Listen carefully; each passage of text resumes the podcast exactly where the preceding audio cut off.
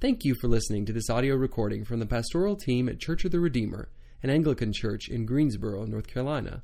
If you'd like to know more about Church of the Redeemer, its ministry, or its mission, then visit us online at redeemergso.org. King by force withdrew again to a mountain by himself.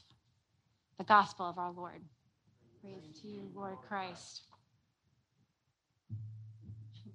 You may be seated.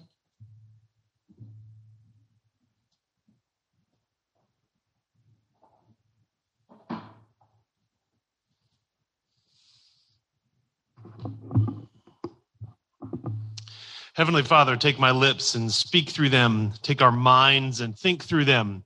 Take our wills and bend them to your own. And above all else, Lord Jesus, set our hearts on fire with a love for you. And we pray these things in your name. Amen. So we're going to be in uh, in Second Chronicles today. Second Chronicles is in the Old Testament, so we're going to be in Second Chronicles chapter 36, starting at verse 14. So if you're not familiar with the Old Testament, um, the best way to find Second Chronicles is to go to the first book of the Bible, um, which is called Table of Contents. Um, and and maybe about a quarter of the way down, you're going to see Second Chronicles. Go there and turn to chapter 36. Christians are an Easter people. We live in the truth that Jesus has died for our sins to reconcile us to God and to one another, and that he rose again in glorious victory over death itself, so that we may live in confidence of the salvation that Jesus offers through his grace. This is our everyday reality as Christians.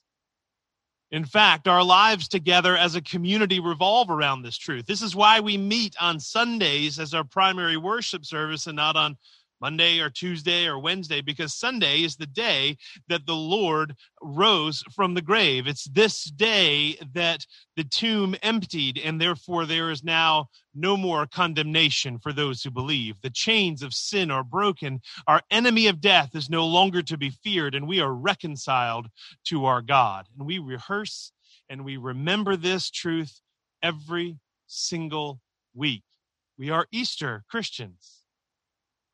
It's important for us, however, to remember not only Christ's victory over sin, but also the reason that a victory needed to be won in the first place. It's important that we recognize that even if we belong to Christ, that our sins are forgiven, but that sin still lingers within us. I once heard an evangelist uh, tell a story. I'm sorry, uh, I once heard a story about an evangelist who was preaching and he was preaching about how it's not good enough just to be good in our own eyes. And he was trying to prove his point uh, and he he asked sort of a rhetorical question to the congregation that was gathered. And he said is anyone in here perfect? Is anyone completely perfect? And in the back an elderly man raised his hand. And astonished the evangelist asked him you sir are you claiming to be perfect in every way, without error and without fault? And the old man replied, No, sir. I'm standing up for my wife's first husband. That's a slow burn. You have to think about that one a little bit. So we have to have an intentionality towards recognizing our continued sin, confessing it, and warring against it. It's much more fun to talk about forgiveness and paradise and grace and mercy, and all those things are central to the Christian faith. But in our focus on these things, we must not neglect to reflect upon the sin that still resides in us in order to be more aware of the significance of the price that Jesus paid and to participate with His Holy Spirit to root out that sin, to confess it, and to resist it. The rhythms we live into, into together as a church provide for this opportunity as we walk through the season of Lent. This is a season of intentional reflection on our sin and in preparation for Good Friday and for Easter. Lent is not fun, but Lent is needed. It can be a time of significant healing, cleansing, and renewal. But first, we have to do the dirty work of peering into our sin. So then, in the spirit of Lent, let's look into the scripture into second chronicles chapter 36 starting at verse 14 this chapter takes a look at uh, some of israel's sin uh, it looks at God's posture towards that sin and then what action he took in response. So the person of character, the person and character of God never changes. So in observing his past interactions and how he's dealt with his people in sin in the past, it gives us insight into how he interacts with us over ours. So here we go. Second Chronicles chapter 36 starting in verse 14. It says this. All the officers of the priests and the people likewise were exceedingly unfaithful, following all the abominations of the nations.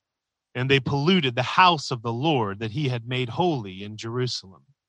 So let me give some historical context. Israel is the people of God of the Old Testament, whom he promised to bring redemption to the world through these people. In his covenant with Abraham, the father of the Israelite people, he promised to be their God and he promised to provide for them a land and protection within that land. And in response, they were to be his people, to pursue the truth of his righteousness, to seek the things of love, peace, and goodness that he revealed to them in his law and through his prophets.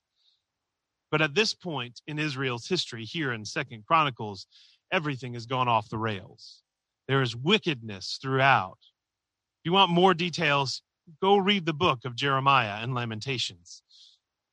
In verse 14 here, it says, All the officers, priests, and people were likewise exceedingly unfaithful. And so he uses the word likewise because for the first 13 verses of this chapter, he's been showing how all the kings have been unfaithful. So officers, priests, kings, people, all exceedingly unfaithful. The author of Chronicles paints a pretty bleak picture here. So what is what is their sin? What is this unfaithfulness that he is talking about? First it says that they followed the abominations of the nations. So sometimes we think of sin simply as something that each one of us do wrong.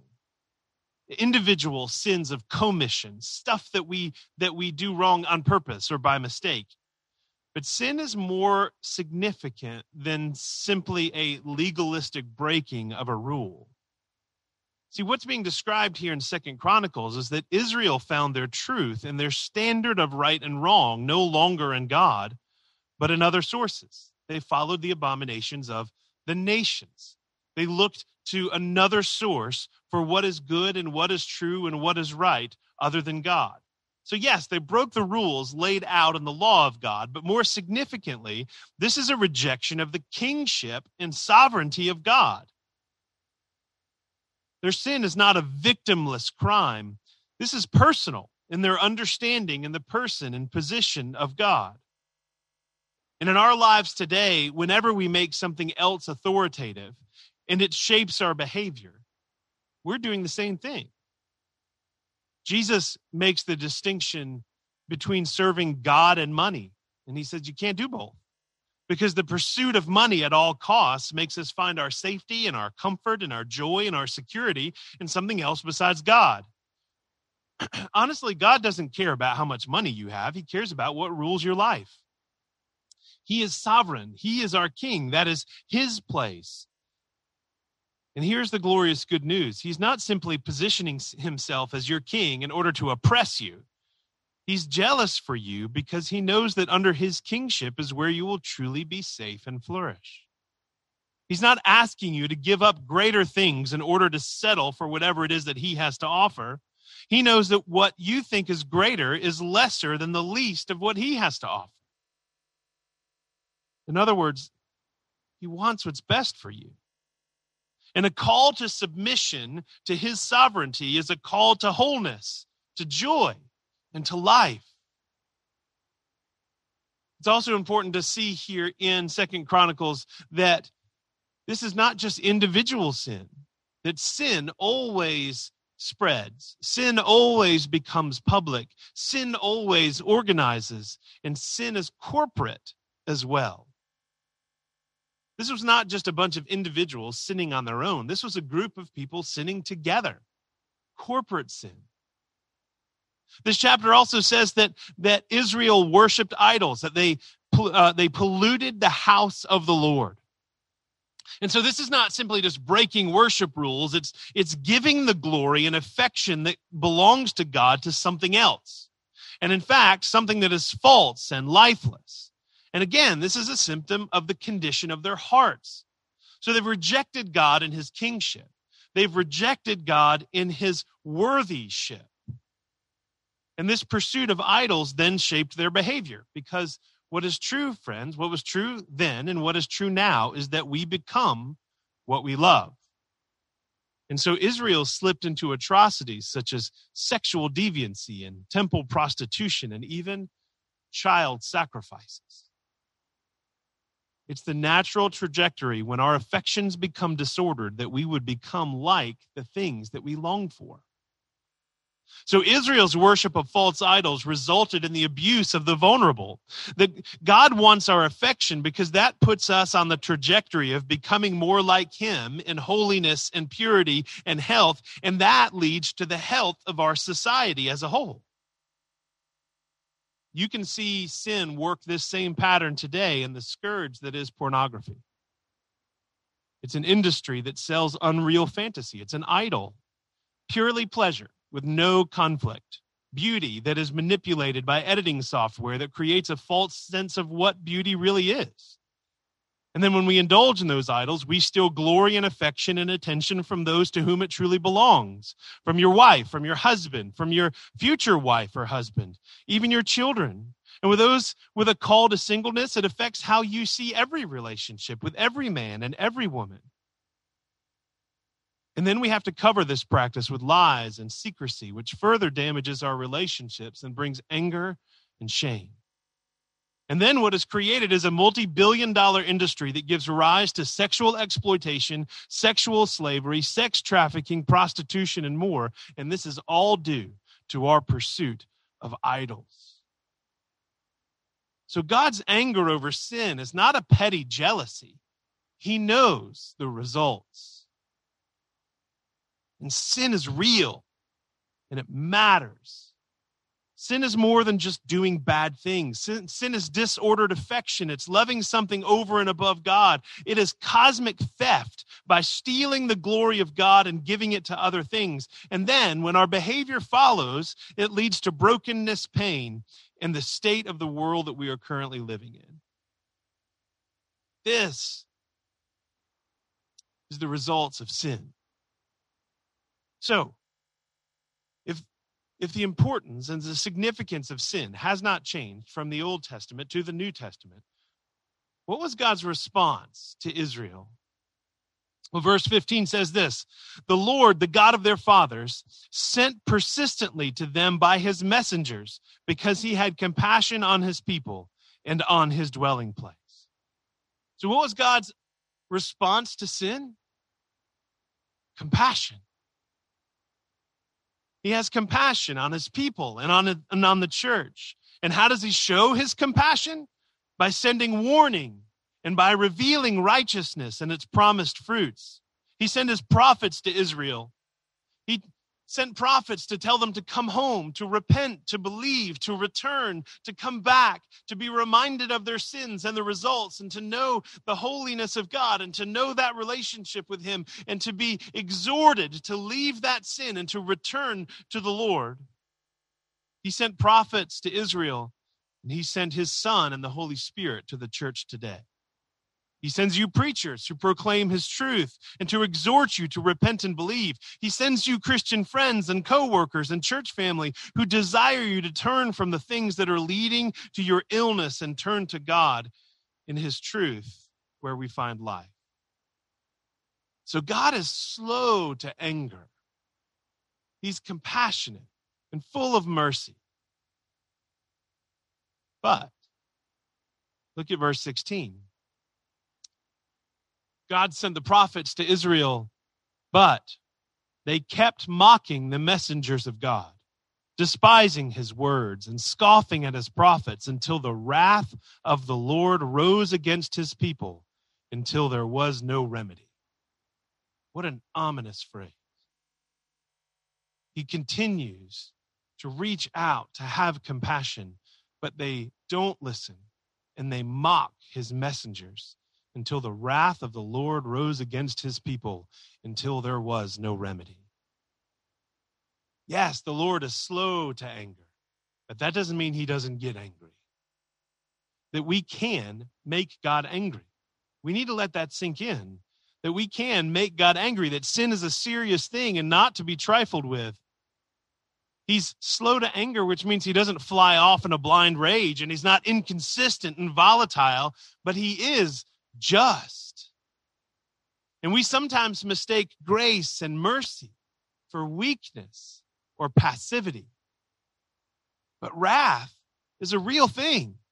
It is an opposition towards unrighteousness. It is a resistance towards the sin that destroys. And we want wrath, friends. This is not something that we need to fear. This is something that we need to embrace. We want wrath because we're not okay with injustice.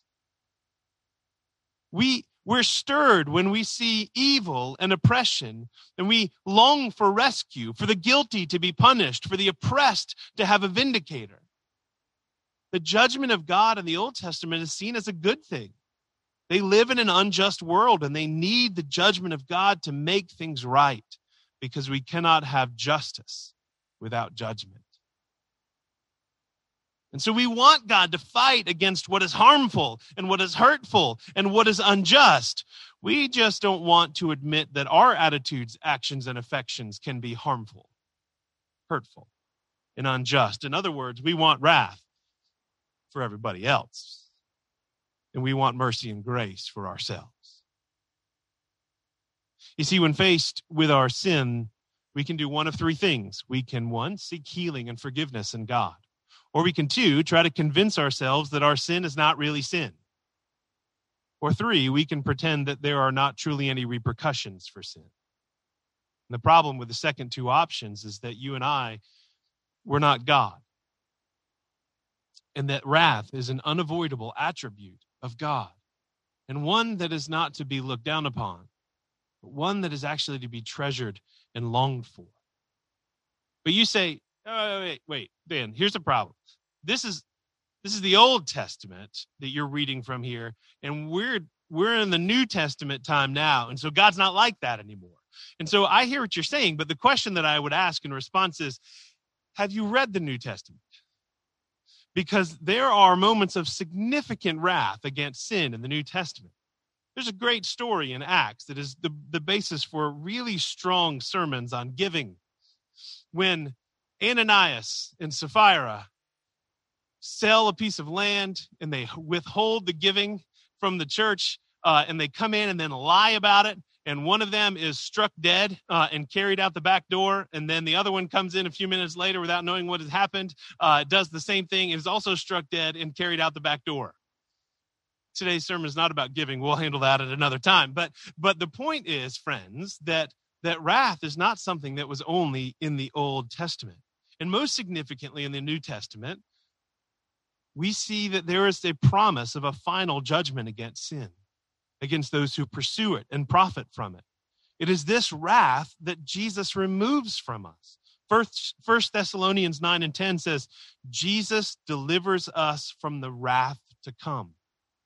Wrath is not contained in the Old Testament because, because it is an attribute of a loving God. The reason that we need deliverance is because there is a coming judgment, that sin will be punished and defeated and ultimately purified from the new heaven and the new earth. And wrath is an attribute of God because wrath is an extension of his love to not let us stay in the destruction that our sin causes. Parents, you understand wrath. When you see your child being disrespectful and destructive, you stop them. When they were small and they twisted away from you and out of your grip and they ran out into the parking lot, you chased them and you grabbed them and maybe swatted them on the bottom and told them no. Because you know that if he runs out into the parking lot, he could be killed. And you would grieve and it would damage the life of the person who hit him. You are angry and you react in wrath as an extension of your love. Ultimately, what you want is for him to change his heart to not want to run out into the parking lot. And God reveals himself as our parent who loves us and exhibits wrath as an extension of his love. Now, this truth should shake us. Again, It's Lent. We have to think about these things. These are not these are not the most pleasant sermons to preach or to listen to, but they're vitally important because the truth of the significance of sin and the and the reality of wrath should shake us because sin has cosmic cosmic significance just like Israel.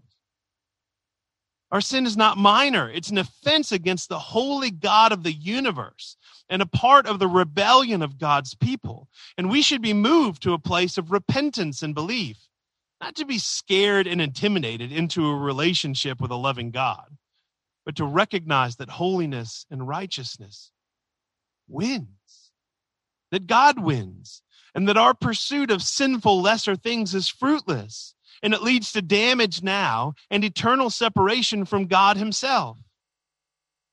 So, on one hand, is a loving, good, pure, truthful God who desires to have mercy and compassion and to bring you into a family and to straighten out all that is crooked and broken in the world. And on the other hand, is the coming wrath that resists, that pushes back, pushes back against, and ultimately destroys sin itself. The coming wrath should make us long to belong to this loving and holy God. In the case of Israel here in Second Chronicles chapter 36, there's been generations of sin and wickedness. So what happens to them? What's what's this wrath look like? If you look in verse 17, it says, Because of all this unfaithfulness, therefore he brought up against them the king of the Chaldeans, who killed their young men with the sword in the house of their sanctuary, and had no compassion on young man or virgin or old man or aged. He gave them all into his land. And all the vessels of the house of God, great and small, and the treasures of the house of God, and the treasures of the king and his princes, all these he brought to Babylon and they burned the house of God and broke down the wall of Jerusalem and burned all its palaces with fire and destroyed all its precious vessels. And he took into exile in Babylon all those who had escaped from the sword, and they became servants to him and to his sons until the establishment of the kingdom of Persia. So, to summarize all of that, sin has repercussions. And and it affects others. Sin is not a private thing. As we said, it always goes public. And for Israel, the sins of the kings, the priests, the officers, the people led them to follow the nations. And they got the nations. In the end, they received what they were looking for. They were received what they were pursuing. They were, they were following the abominations of the nations. And the nations came and it brought war and exile and a removal from the promised land. See, this is an important point that they got what they were asking for in their sin. God's punishment was then and is now oftentimes to let us receive what it is that we're pursuing. Israel pursued the nations, and the nations came, and it resulted in their destruction, alienation, humiliation, and, and shame. And the same is true for us. Sometimes the biggest temporal punishment that we receive is God's letting us get what we're pursuing. And our sin leads to destruction of relationships, of order, of security, of relationship with God, and of the very fabric of society itself.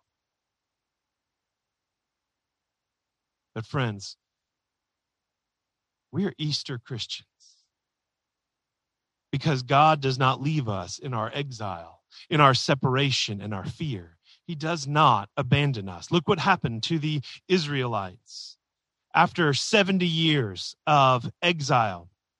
In verse 22, in the first year of Cyrus, king of Persia, the word of the Lord by the mouth of Jeremiah was fulfilled the Lord stirred up the spirit of Cyrus, king of Persia, so that he made a proclamation throughout all his kingdom and also put it in writing. Thus says Cyrus, king of Persia, the Lord, the God of heaven, has given me all the kingdoms of the earth, and he has charged me to build him a house at Jerusalem, which is in Judah.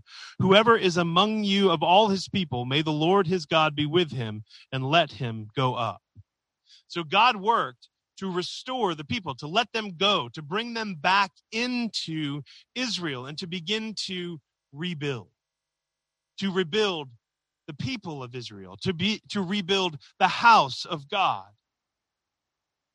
And friends, the work of Jesus on the cross and in his resurrection, he offers us a return from exile and our sin.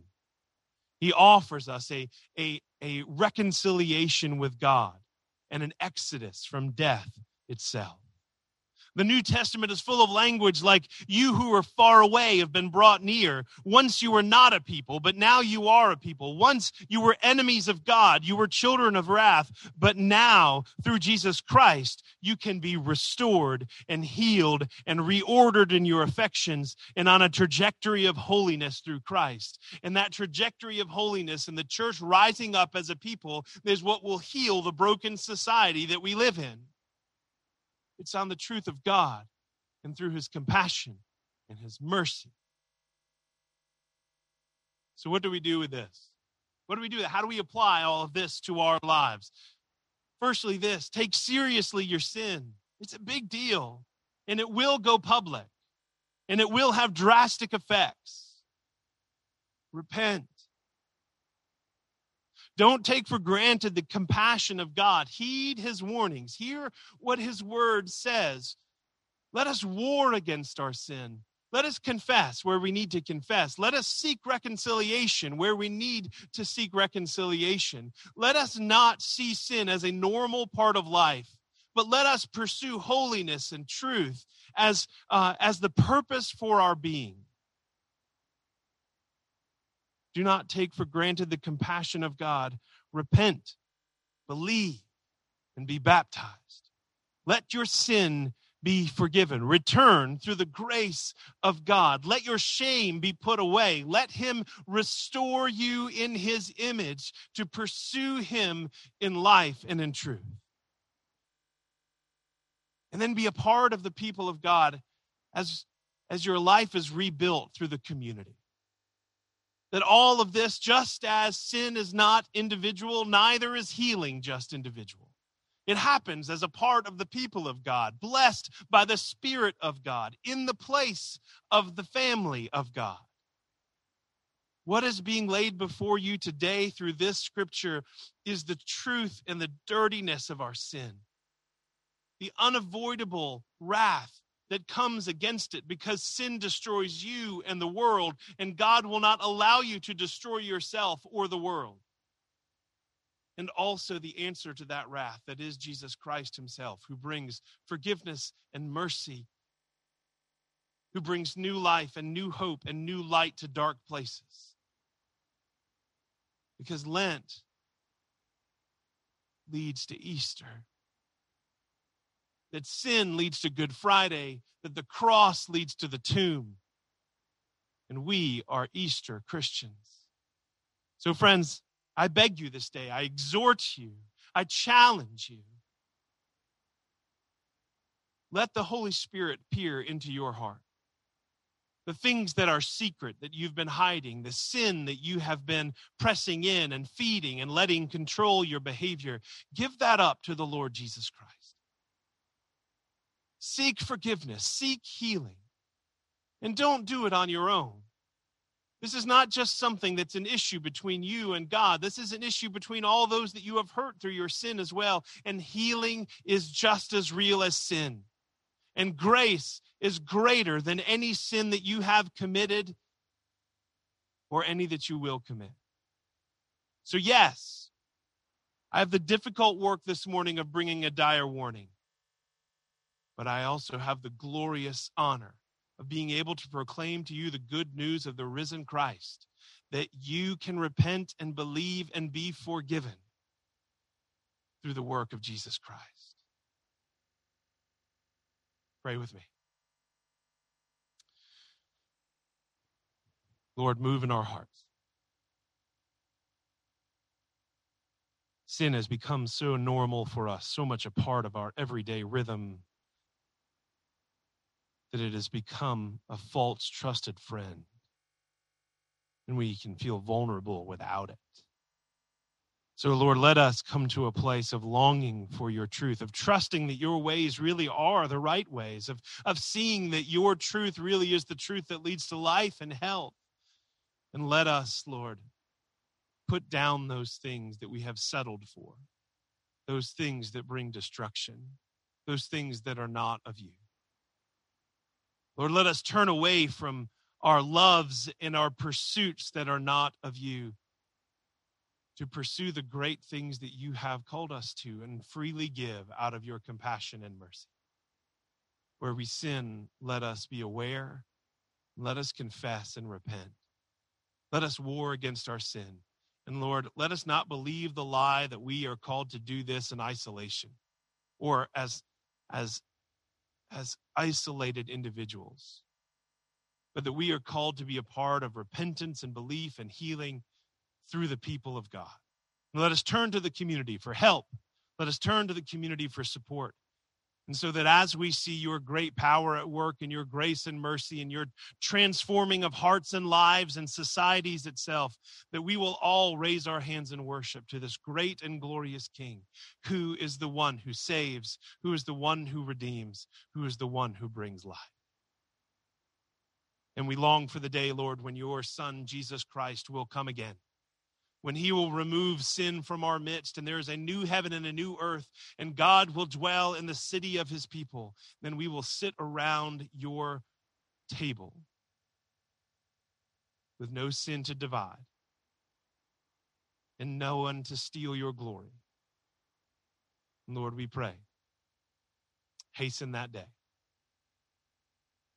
And let the immediacy of that day move us now to a place of repentance and belief and to seeking you. And we pray these things in Jesus' name. Amen.